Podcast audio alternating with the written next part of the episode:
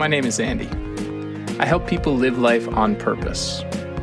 This podcast explores the mystery, beauty, and complexity of life through conversations with an array of incredible practitioners, all of them working at the edge of what's possible for humanity. This is a place for big dreams, bold creativity, and fierce hope. Welcome to the Wonder Dome. If you're inspired by this conversation and you'd like to see it reach more people, you can help the Wonder Dome take flight by sharing it with friends and colleagues, subscribing, giving us a high star rating, and best of all, leaving a glowing review. If you'd like to go even further, consider becoming a monthly supporter.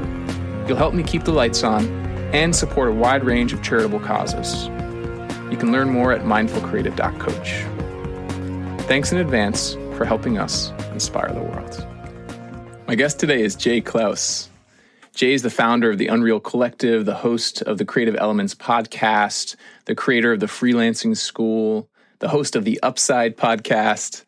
He is a prodigious and prolific creative who cares about helping anyone who thinks about making a living on their own with their creative genius.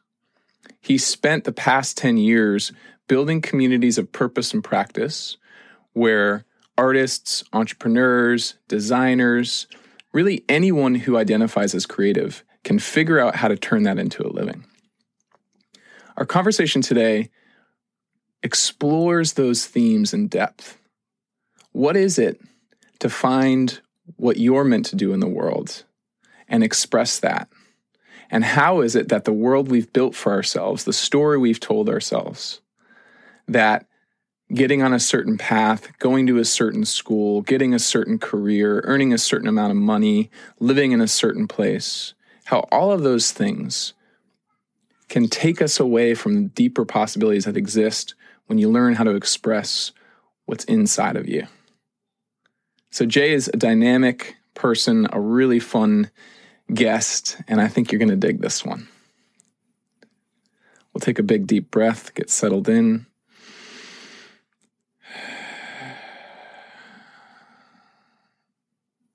And hear what Jay has for us.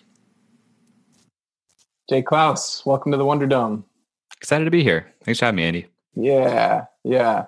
So I'm telling you this right now for the first time, but part of the reason this podcast, the Wonder Dome, exists is in thanks to the inspiration that you gave me.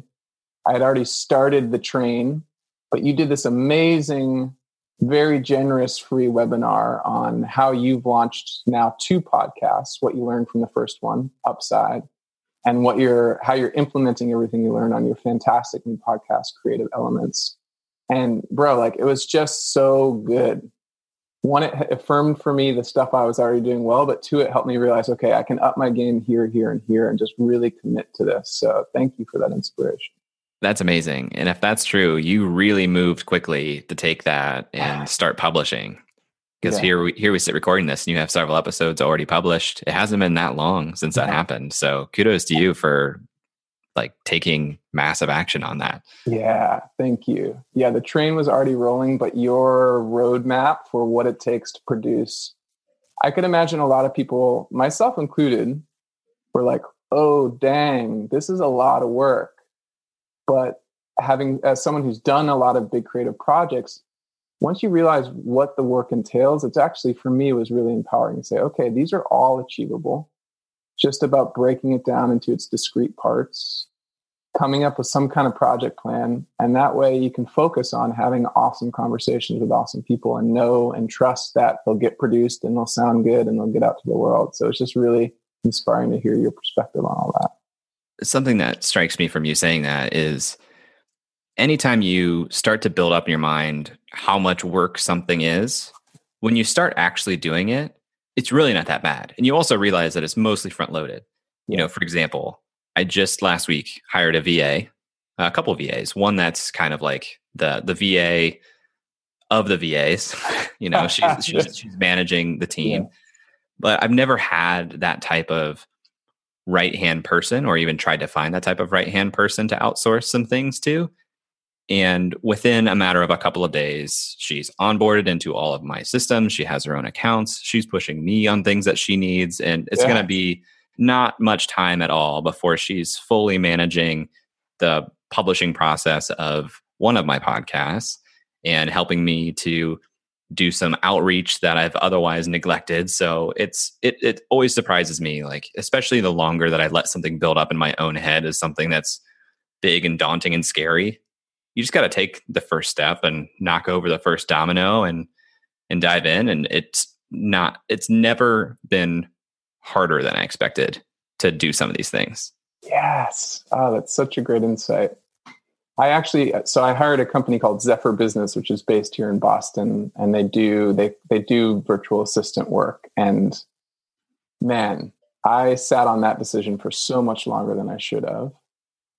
But then, like you said, that this person you hired, uh, some people who are who think about leadership, they think about or management, they think about hiring underlings. Like, oh, I've got my little person to do this and that. And it's like no, actually, like I want to hire overlings. I want to hire people who are smarter than me and better than me and know how to do things that I'm not excited or not good at doing and, and do really well so that I can spend more time having conversations like these. And it's just been, they've been such a gift. So I would rec- like anyone who's listening, Zephyr Business is rocking. But to your point, it's like, break it down into parts, find the people who can help you, whether that's, whether that's a potential teammate or someone you hire or whatever it is and lots of stuff can start to happen. Totally. And if you think of someone as an underling, there's no way they're not going to sense that. And who wants to be an underling? You know, you're going to be constantly replacing that person, yeah. which is not a fun time. A lot of institutional knowledge that you lose anytime that happens. Yeah. Not to mention momentum. Yeah. Yes. Man. So I just like your Kaylee, the person on Zephyr who works with me, hopefully she's hearing this. Kaylee, you're amazing. And the process that you've helped me implement is because Jay was like, here's the process. amazing. Yeah, yeah, it was really cool, man. Thank you for that. But what I wanted to, I mean, there's lots I want to talk to you about today, Jay. But the thing that I'm like at the highest level, the thing that made me lean in and say, Jay, someone who I'd love to bring into the Wonder Dome, is the way that you've devoted your your career and your life to celebrating creative people and helping them make a living doing creative work. And we live in this in this society that I mean it's May, right, end of May right now. So for those who are listening, it's it's that point in the journey of our pandemic as a society. So we might look at that more closely, but just more generally, we live in a society where there's a lot of emphasis on earning a lot of money and doing that on certain paths or certain channels or in certain ways. And there's a lot of us who live in the society who feel like we just don't quite fit in. It's like we want to work on something creative and there doesn't seem to be an obvious path for it. And I see you as sort of a path maker. You're someone who says, no, no, actually, it might not be easy, but it, as you said, it's never as hard as I thought it was to be when I started. There are ways for you to make your own path through this wilderness. And I think that's just so, so important right now. Totally. And it's it's always kind of been that way for me. I mean, I think about money as much as the next guy. You know, even you know when I was graduating college, the paths that I thought I was going to take, I thought I was going to go into management consulting.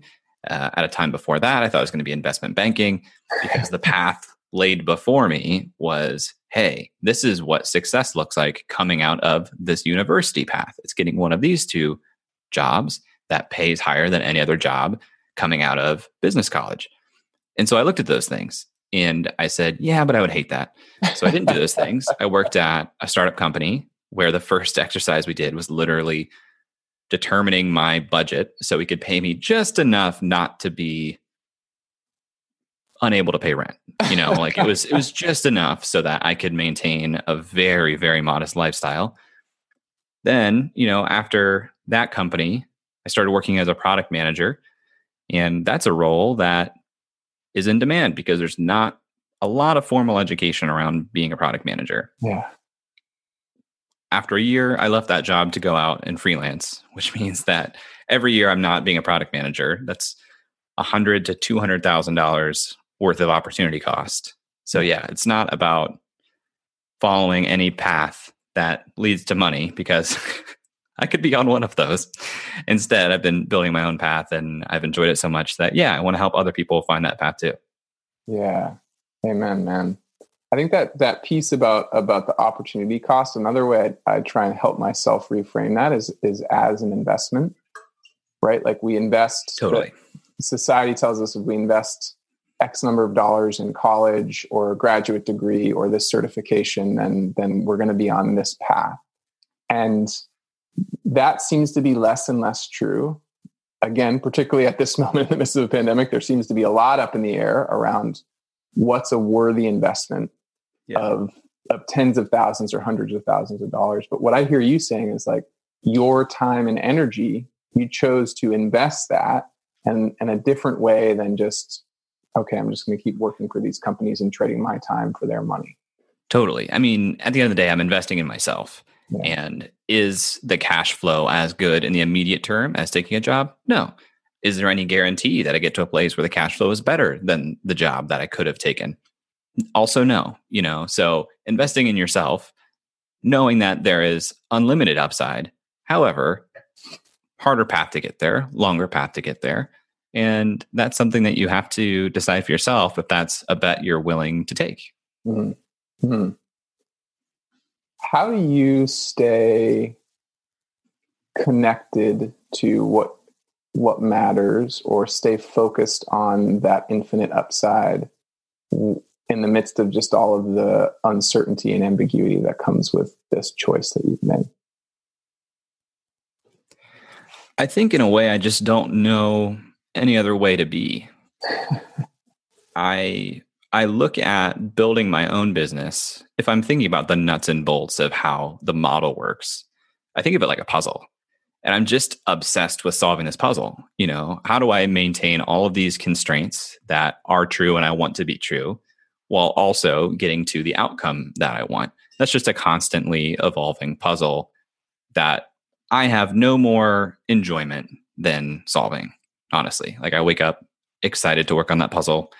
I try to go to bed and I'm thinking about that puzzle. I'm just trying to solve that all the time. So I honestly just don't know another way to be because I know I can solve it. Mm. And I've seen mm. other people do it and I'm going to do it also. But there there are a lot of things really anything that's worth doing and doing well and being known for doing is just a long term experiment. Things don't happen overnight, not sustainable things anyway. And so I've settled into a place where I feel like I'm directionally moving in the right way. The signs of progress and feedback that I'm getting from the people I serve is positive. And so I'm kind of just in this place of okay, I'm going to keep doing that. I'm going to iterate in small ways on what exists, and I'm going to build onto the base of what exists if I have a compelling reason to do so.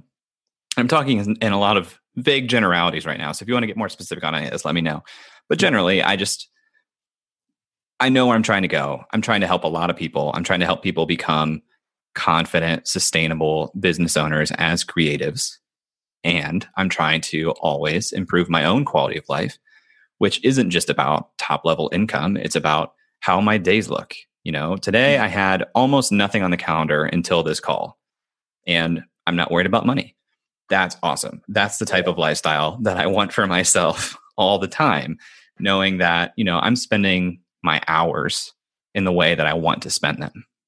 Mm, mm. It's beautiful. So for someone who's hearing this and they're like, well, Jay, that works for you. Like you're you love it. You seem to be wired for it. But I think you're crazy. sure. I'm just going to take the the I'm just going to find the stable job and, you know, I'll I'll suck it up, but at least I'll have stability. Do you have do you have anything to say to them? Are they just not your audience or is there is there a message there for someone who might who might be a little bit curious but a little but also pretty hesitant and resistant? I'm I'm not in the business of trying to convince anybody that my way of life is the way for them. However, if the way that I view things calls to you, then maybe I can help you.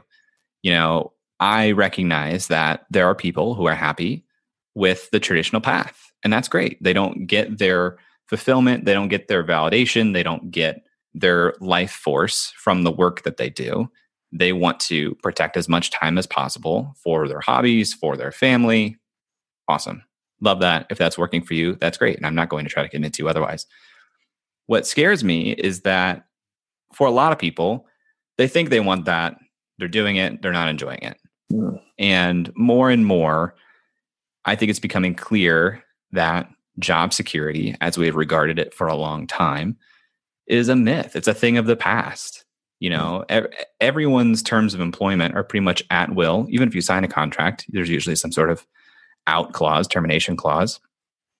And if you are taking this path because you want stability, but stability is more myth than reality, where does that leave you? You could work years for a company developing specific skills for that company that when they don't need you, some of that's transferable, but a lot of it's not. And the equity you've built stays within that company and you have to start anew, which is a bummer to me. Mm-hmm. Whereas I know that day after day, even though I'm working 12 hours and a lot of time it's really monotonous and it's not going to pay off for a long time, all the equity I'm building is in my, myself and in my own projects, which is great. You know no one can take that away from me except the market if they no longer want what i'm doing.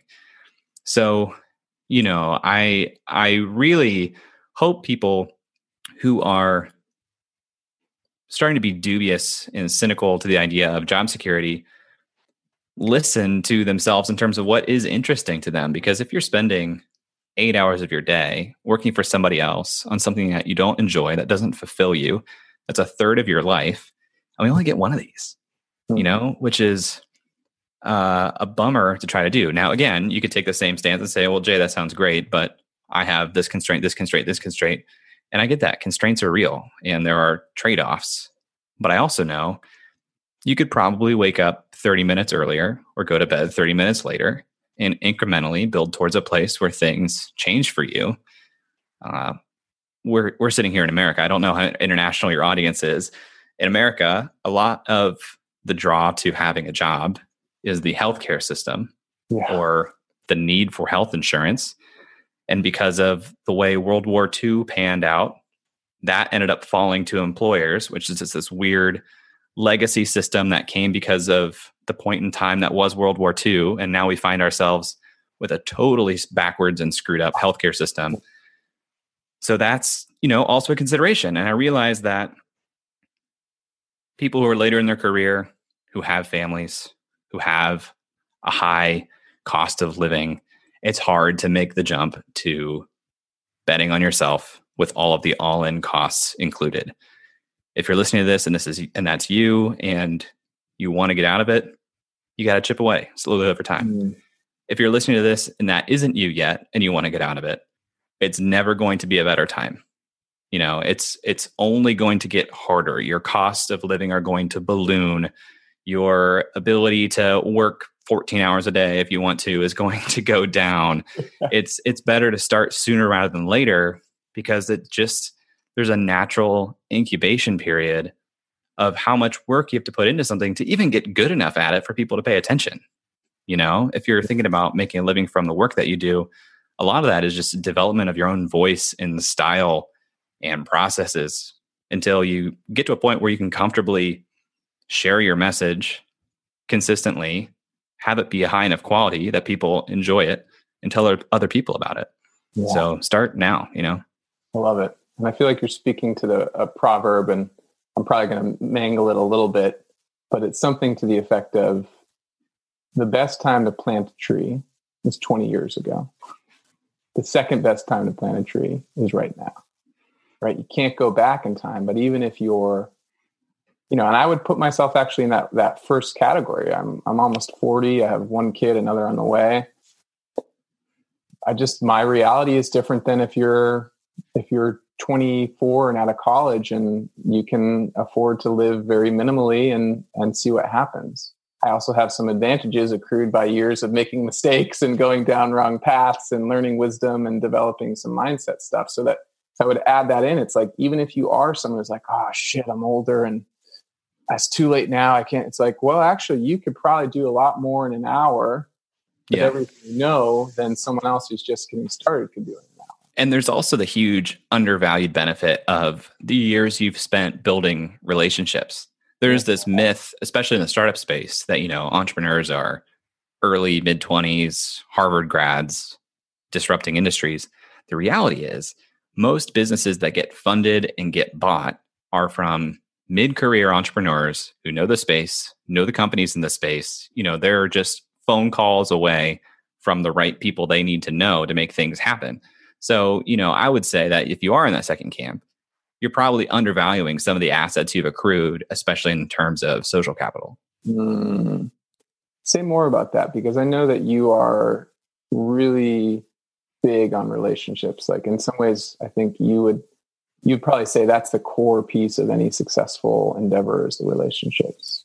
Right? Totally. I think I think everything that we do runs on relationships, runs on people, and you know you can you can cut some corners and pad your numbers by being clever and knowing how systems work. But at the end of the day, if you want to build any business from scratch, I think the the best way to start is with relationships because it just becomes more sustainable.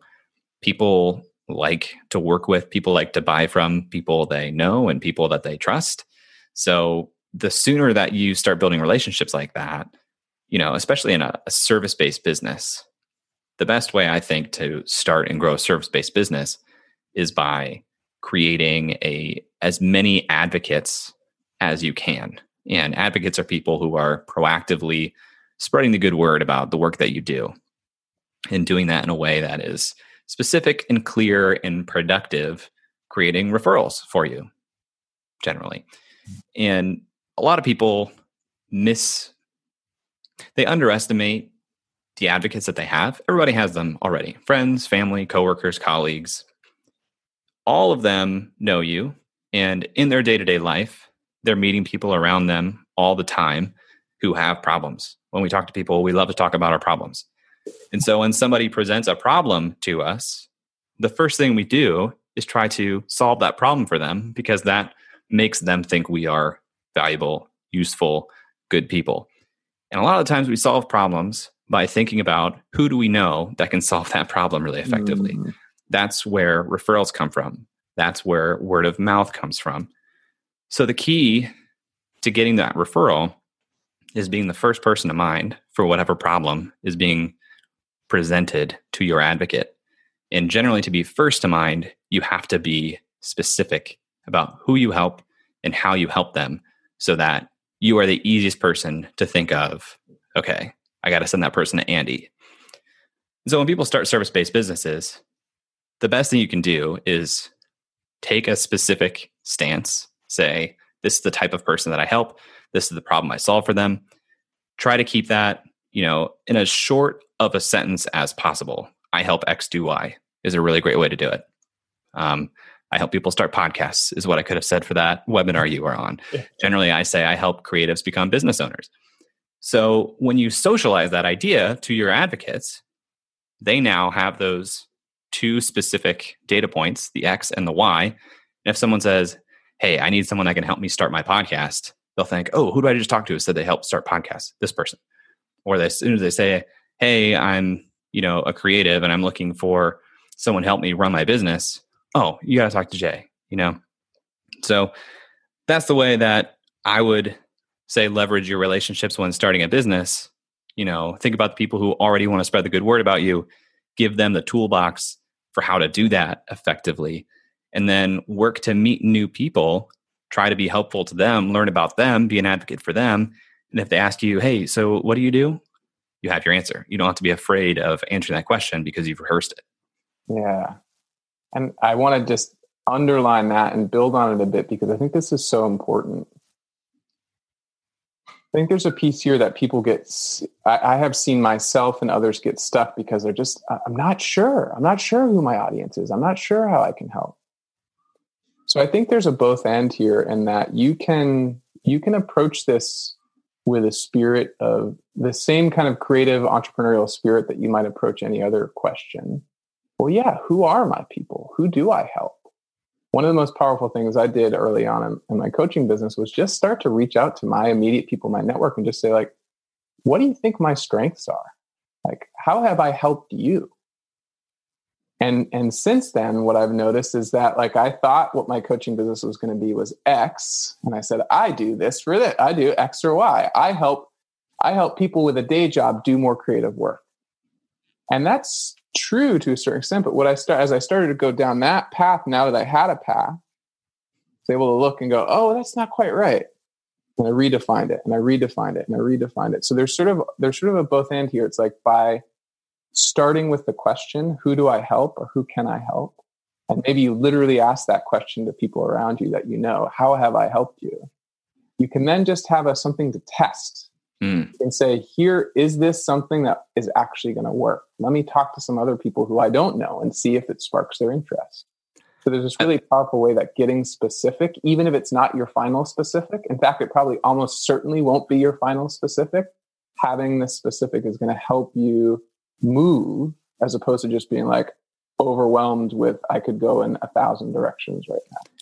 I also love that exercise because ultimately you are known for your actions. And if you think about plotting the way that you act and behave on some sort of metaphorical XY graph, you know, people, when they have interactions with you, touch points, they plot a point on this graph in their mind of who is Andy? Who is Jay? What's this person about? What do they care about? What do they do?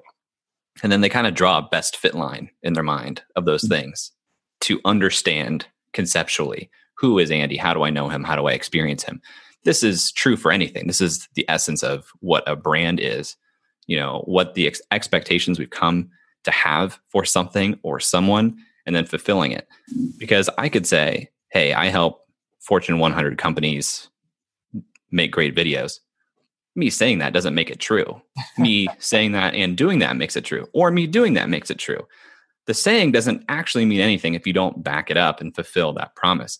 So, at any point in time, your advocates, by virtue of being an advocate, have had interactions with you. They've already built some sort of perception of who you are, what you do, what you care about. And that's a really great way to calibrate a, is the promise that I'm saying lining up with people's expectations? Or B, reverse engineering what is my promise based on the expectations people already have? Mm. I did this as an exercise once about four or five years ago. Um, I was really into the idea of like, how does one build a personal brand? What does that mean?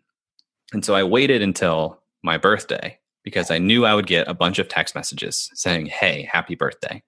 And so people who texted me, Hey, happy birthday, I said, Thank you. Can you fill out this two question survey for me? nice. And the first well question was like a, a one to 10 scale of how well do you think you know me? So I could kind of organize the data I was going to get. And the second question was just open ended. If someone asked you at a party, hey, who, what is Jay like? How would you describe me? And that was an exercise in trying to figure out, am I portraying to people close to me who have experience with me what I want the world to experience me as. And that's like a scary kind of eye opening experience, but like would recommend.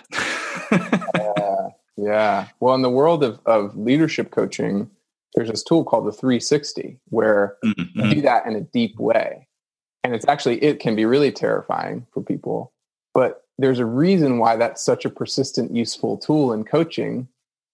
And and and that and the same for the same reason. It's a really useful for an entrepreneur. We are actually pretty bad at self-assessing how others people like yeah. as human beings our self-perception is often mildly to wildly different than how other people perceive us. So if you're if you have kind of the the ability to sit with maybe hearing some stuff that's going to surprise you can be so helpful. I love that yeah. you did that. Yeah. Totally I haven't done one of those in a long time. I would love to do one of those. Yeah. So one theme that has been really uh, like passionate to me that I feel like you are walking the walk on, and maybe you've thought about this explicitly, or maybe maybe this is me doing for you what what we were just talking about, which is like I see you as someone who really cares about creatives and cares about people who have a creative spirit and wants to help them thrive. And and like one of the one of the big persistent myths is this uh, this starving artist myth that like creative stuff is nice to have it's not valuable we see it in school system where, where the arts get cut first, right? Like we see it all over the place. I'd love to just hear you talk about how you how you've been threading that needle, how you're living into this idea that actually you can be an artist or a creative and you don't have to starve. In fact, not only you don't have to starve, but you can find a way to thrive. Like, why is that important to you? Why did you decide that that was the thing you were going to plant your flag in, in the ground for? There was a time about four years ago when I worked with a coach, first coach I worked with. And one of his exercises was to tell me go for a walk, take a notebook, take a pen, take no music, take not your phone, take nothing else, notebook, pen, go for a walk.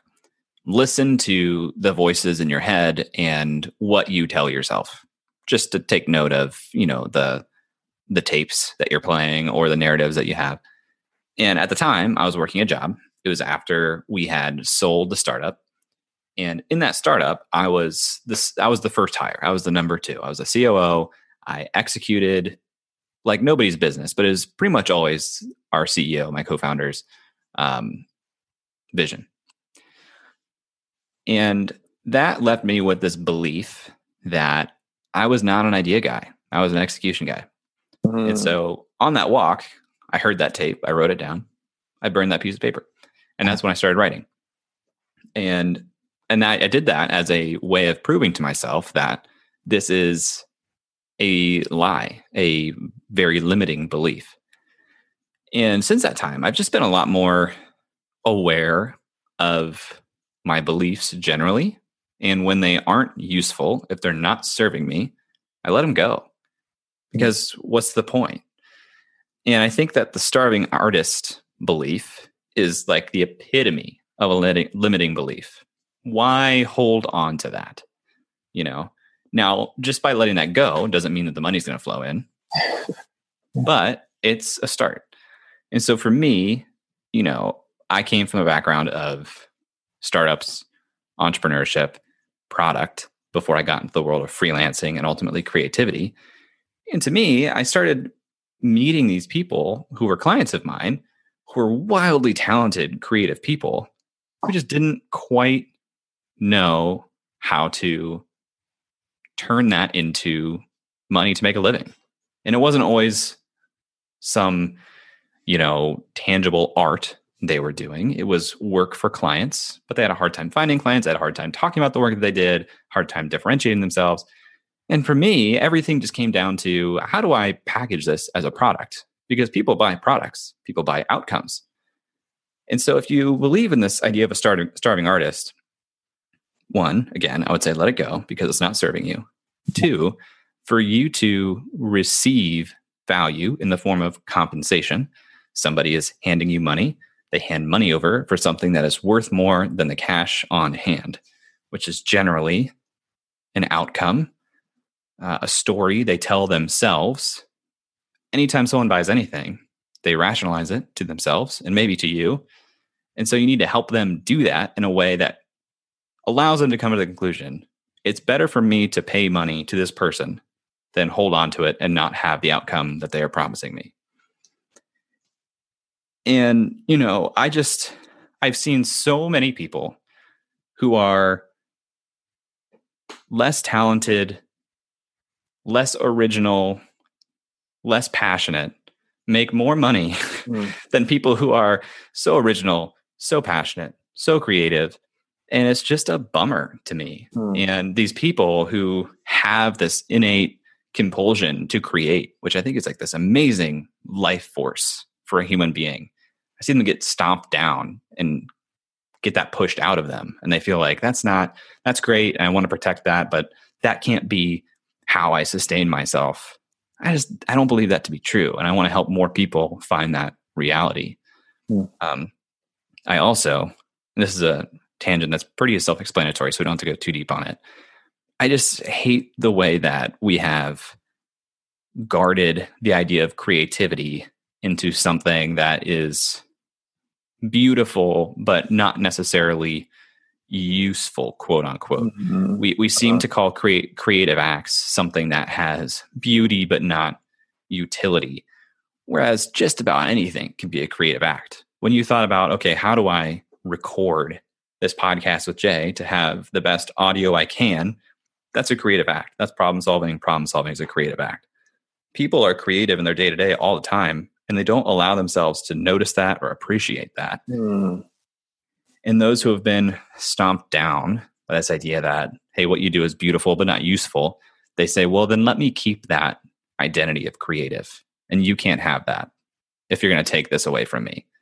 And that's a bummer too, you know? Mm. So I'm trying to work in in both of those camps. Sounds like you're almost aware that somewhere at the intersection of those two camps, there is both beauty and utility, and that probably there's lots that we could learn from each other if we strongly identify in one camp or the other. Yeah, and as the world becomes more automated, quicker and quicker and quicker, what we're going to be left with as humans is the ability to commit creative acts and do things creatively that are still outside the bounds of what we can automate easily. And we have to recognize that that is a wide range of things. And we want people to realize that and embrace that and lean into that. Or I don't know what's going to happen to people. Mm. Mm. Yeah. Yeah. Like there's two things in here that I hear you've done for yourself that also you're trying to help other people do. One is find ways to identify what you call the tapes or the limiting beliefs, the things that you believe to be true about yourself. Find ways to actually put them in the light and look at them, like go for a walk and do some journaling, and then decide should I keep believing this about myself? And if I and if not, I can burn it up, I can throw it in the trash, and then I can say, what do I do now? I can take make a choice as opposed to just caring for this story. And that's really awesome. Belief is, oh, sorry. Go ahead. Yeah. I would just say belief is really powerful. It's like the most powerful thing that we can have. And when you realize that people can't force beliefs on you if you don't allow them to, it's amazing because you are in complete control of your emotional state all the time, which can be frustrating to some people around you when they say, This is true. When you say, I don't believe that. Yeah. Um, and let it roll off. You don't have to. You, it, also, when you understand how powerful belief is for yourself and that people can't force it on you, it also tells you that you can't or shouldn't enforce your beliefs on other people, which I think makes you a well rounded, uh, more tolerable and tolerant person. Nice. And the other thing I hear you saying is like we've got this kind of creativity with a big C kind of thing that is even if most people don't see its utility, maybe there are also lots of people who don't see that they even know how to access it. Like there's the the the creatives are trying to climb the hill of sustainability and like confidence in their value in the world, and then the many others who don't identify as creative are like longing to be more creative, but they see it as this big C, unattainable. That's just for the artists, not for me. And it sounds like you're you're working with both to like help them. Like that limiting belief that creativity has a big C in front of it is is in itself a limiting belief. Is that right? Totally. I mean, I think I think both sides of that wall, if you want to call it that, would benefit from meeting in the middle and realizing that this is a skill, this is something I can flex, and I can receive value from the world by doing that. That's great for both people. The, about the same time, I was working with that coach and uh, having some limiting beliefs for myself. I read Julia Cameron's The Artist Way. Yes. Yeah. And when I read the idea of a shadow artist, I could not have identified more strongly with an idea. I was like, oh, and for those listening who haven't read The Artist's Way, consider it, at least the beginning of it. It's where a lot of people get the idea of morning pages, this practice of writing three long form pages every day, which is an easy creative act to get yourself to do because it's just stream of consciousness. Also, But super therapeutic, by the way. super therapeutic and a great way to unblock yourself and get and get things moving um, a shadow artist is somebody who feels a calling to create but just doesn't know how and feels locked. And so they follow other artists they see other artists creating and they appreciate it and they aspire to it but they just can't find themselves doing it and they actively censor themselves from trying. That was something that i read and was just like wow that is me.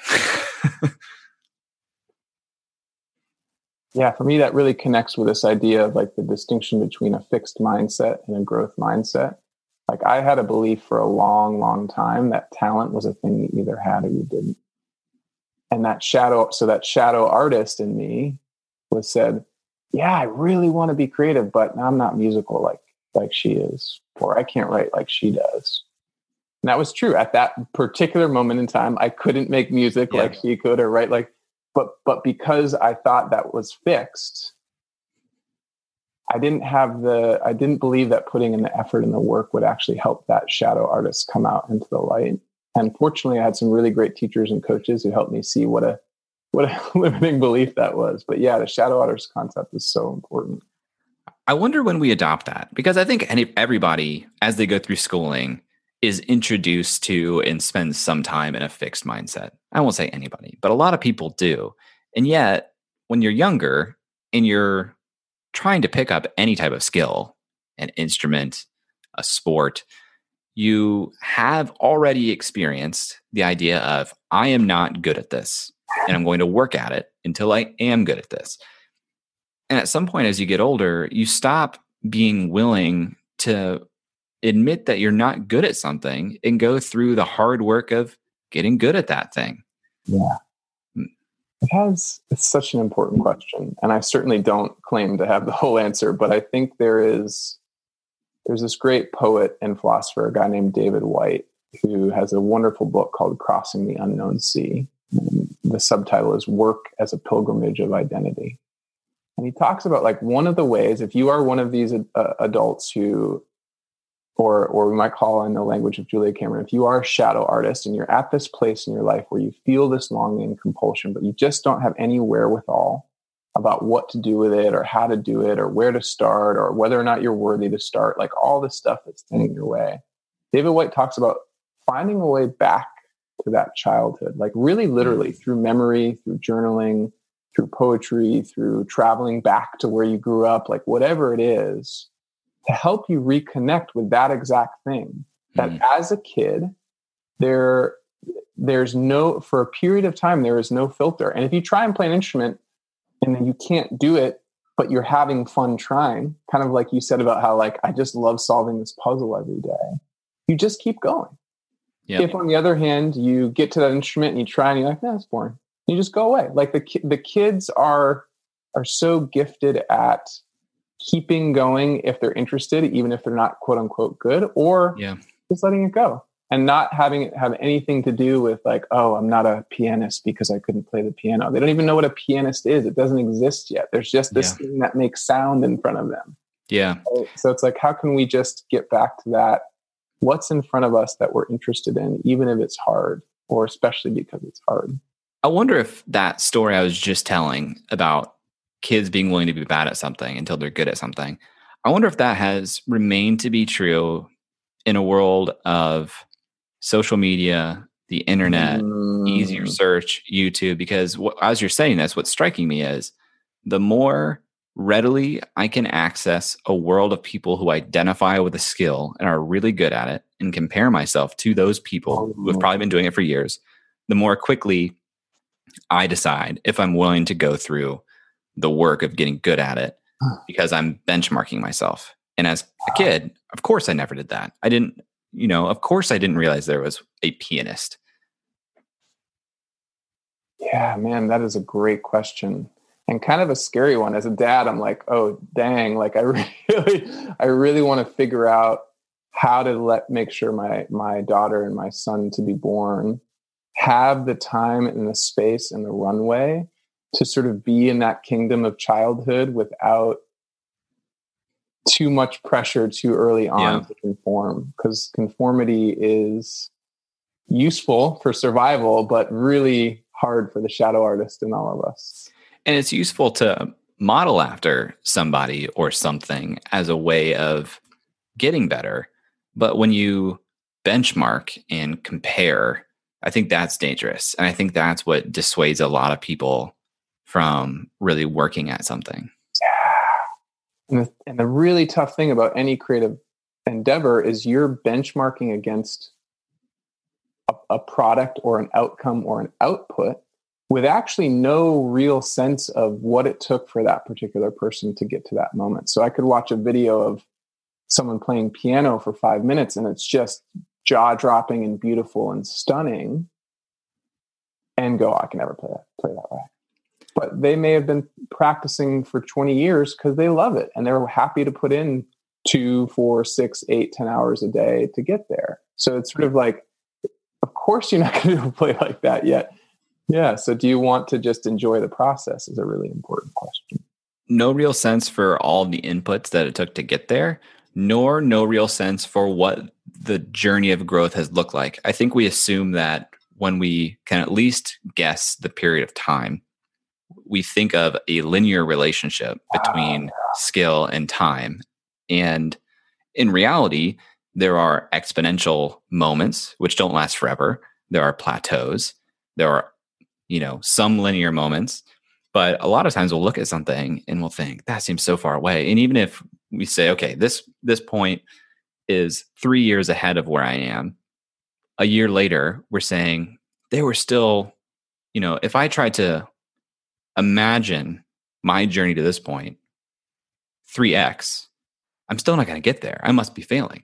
But you're forgetting that there are exponential points, and usually it's a little bit later, you know, like yeah. you have to build on things. Yeah. So that's interesting. Dude, yeah, that's so important.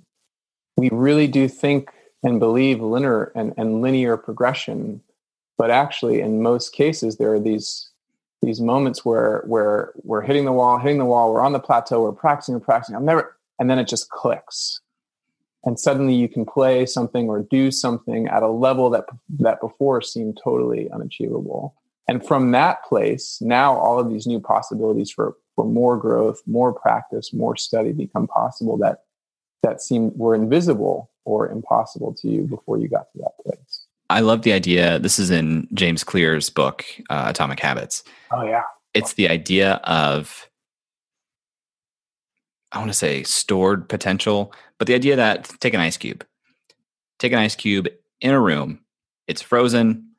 And as you raise the temperature, it looks like nothing is happening to that ice cube until you get to 33 degrees. And then it changes state entirely. And that was happening all the while, but looking at it, you couldn't tell I love ideas like that because mm. when you're in the hard work of anything, especially a creative endeavor, you know, take you're doing this podcast. You can put out these these first 10 episodes and then for the next 50, you might see a nominal to no audience growth.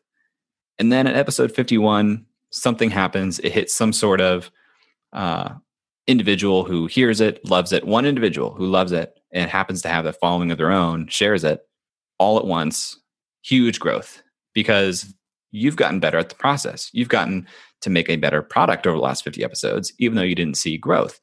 And all of that work led to this moment where you had an opportunity to impress somebody who can make a difference for you. And it happens. You know, you can never really predict those things. All you can do is work on the elements and the aspects of what you can control and, you know, wait for those moments. Damn. Yeah, it's like the incremental is essential for the exponential. You've got to put in, you've got to just keep yep. turning up the temperature by one degree until you reach that melting point, and then suddenly something shifts. And unfortunately, unlike an ice cube, we don't know what our particular threshold is. We don't, it's hard, it's pretty much impossible to know from where we sit right now when or where or how that moment is going to come. But there's some trust that if you keep showing up every day and doing the stuff that keeps you moving and keeps you in a, in a positive space, then you then you certainly increase the odds by quite a lot that when the time comes, you'll be in a position for that exponential thing to actually happen. Which goes all the way back to the beginning of our conversation where we're talking about taking a job versus building your own path. Yeah. And ultimately, if you're taking a bet on yourself, you have to be ready and aware that there will be some linear patches there will be some completely stagnant pa- uh, passages. And eventually you know because you made that bet you get to a point where that incremental growth set you up for a period of exponential growth. Amazing man. That's such a great insight. So I feel like we're coming down the home stretch, and I'm glad we got to that to that breakthrough. Your metaphor for kind of the ice cube, this idea that it's not linear. I, for anyone who's listening, I really want to underline that for you. Jay has just dropped some serious wisdom about what it takes to be on a journey as a creative and also make a living doing it. So thank you for that, Jay. Um, the big driving question for me, the reason why I started this podcast, I was actually at a retreat with David Whyte, the poet philosopher that I mentioned. And man, he's this guy. Talk about exponential, by the way, right? Uh, he he has been doing these online series, these Sunday series that are basically just one hour versions of the workshops he normally would deliver live. And normally, if you saw him live, you'd see him for a whole day or a weekend, and he just he reads his poetry, he recites other poems, he tells stories. He just is this, he's he's this Englishman with kind of a Welsh accent. He just got this great voice, and you spend time with him, and you just drop in. It's just like it's so powerful. So I'll get to my point in a second. But but the thing that I wanted to share about I got my inspiration just by being in the presence of someone who was talking about a life like living a life of your own making. And in his case, that's as a poet and a storyteller.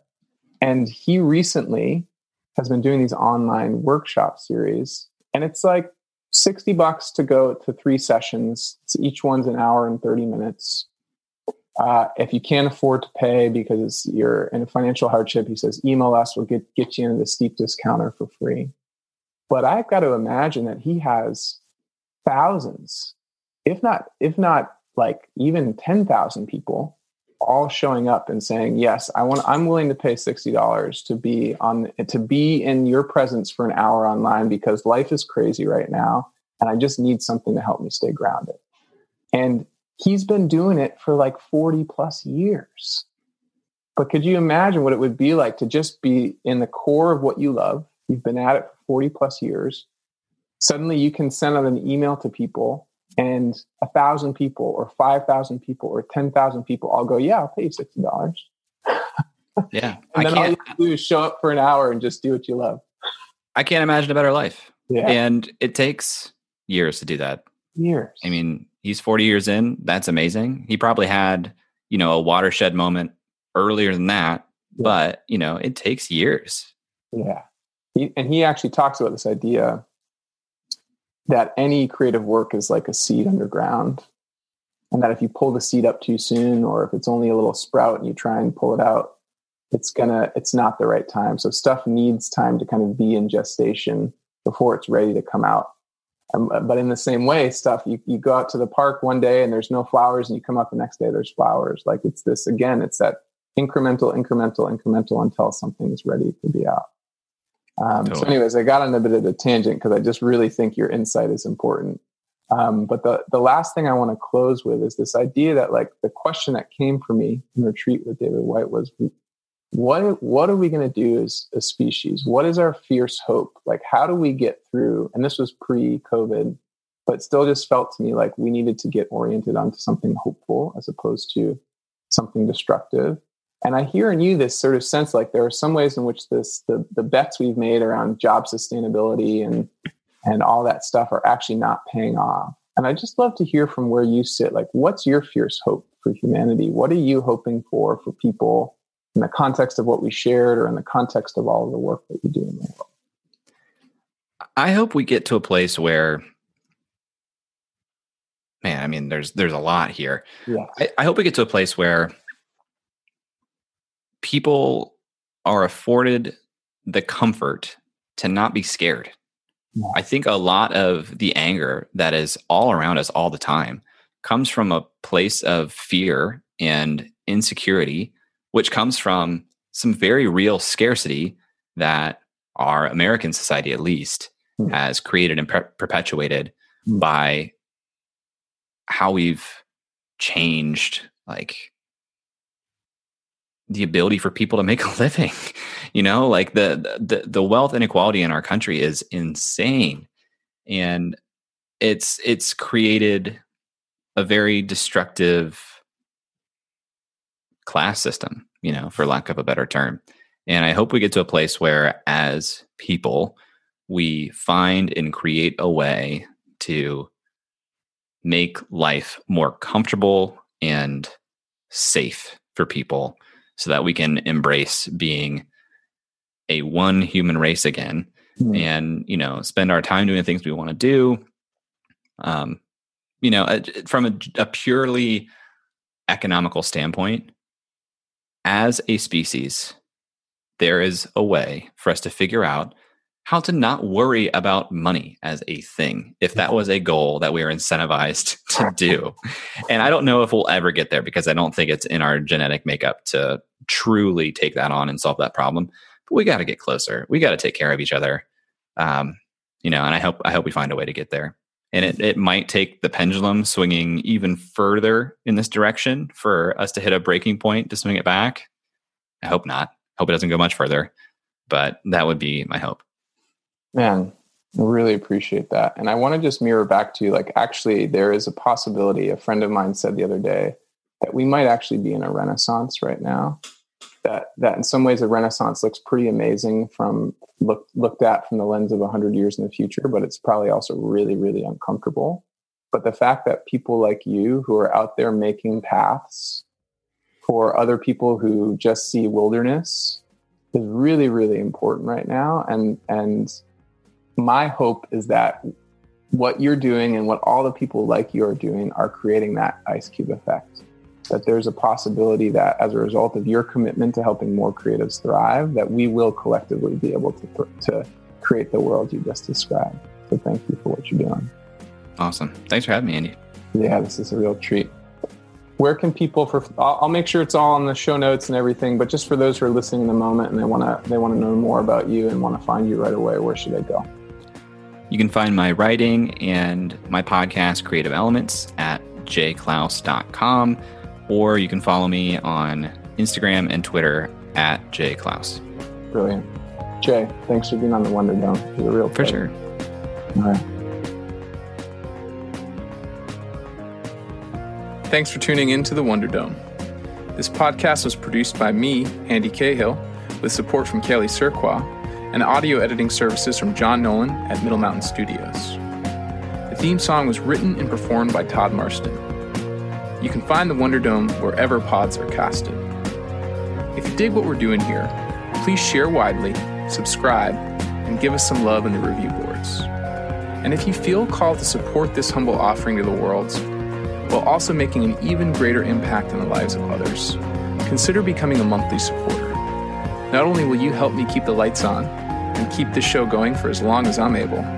But 30% of all member contributions go directly in support of causes like the Black Lives Matter movement, the United Nations Refugee Agency, and the Natural Resources Defense Council.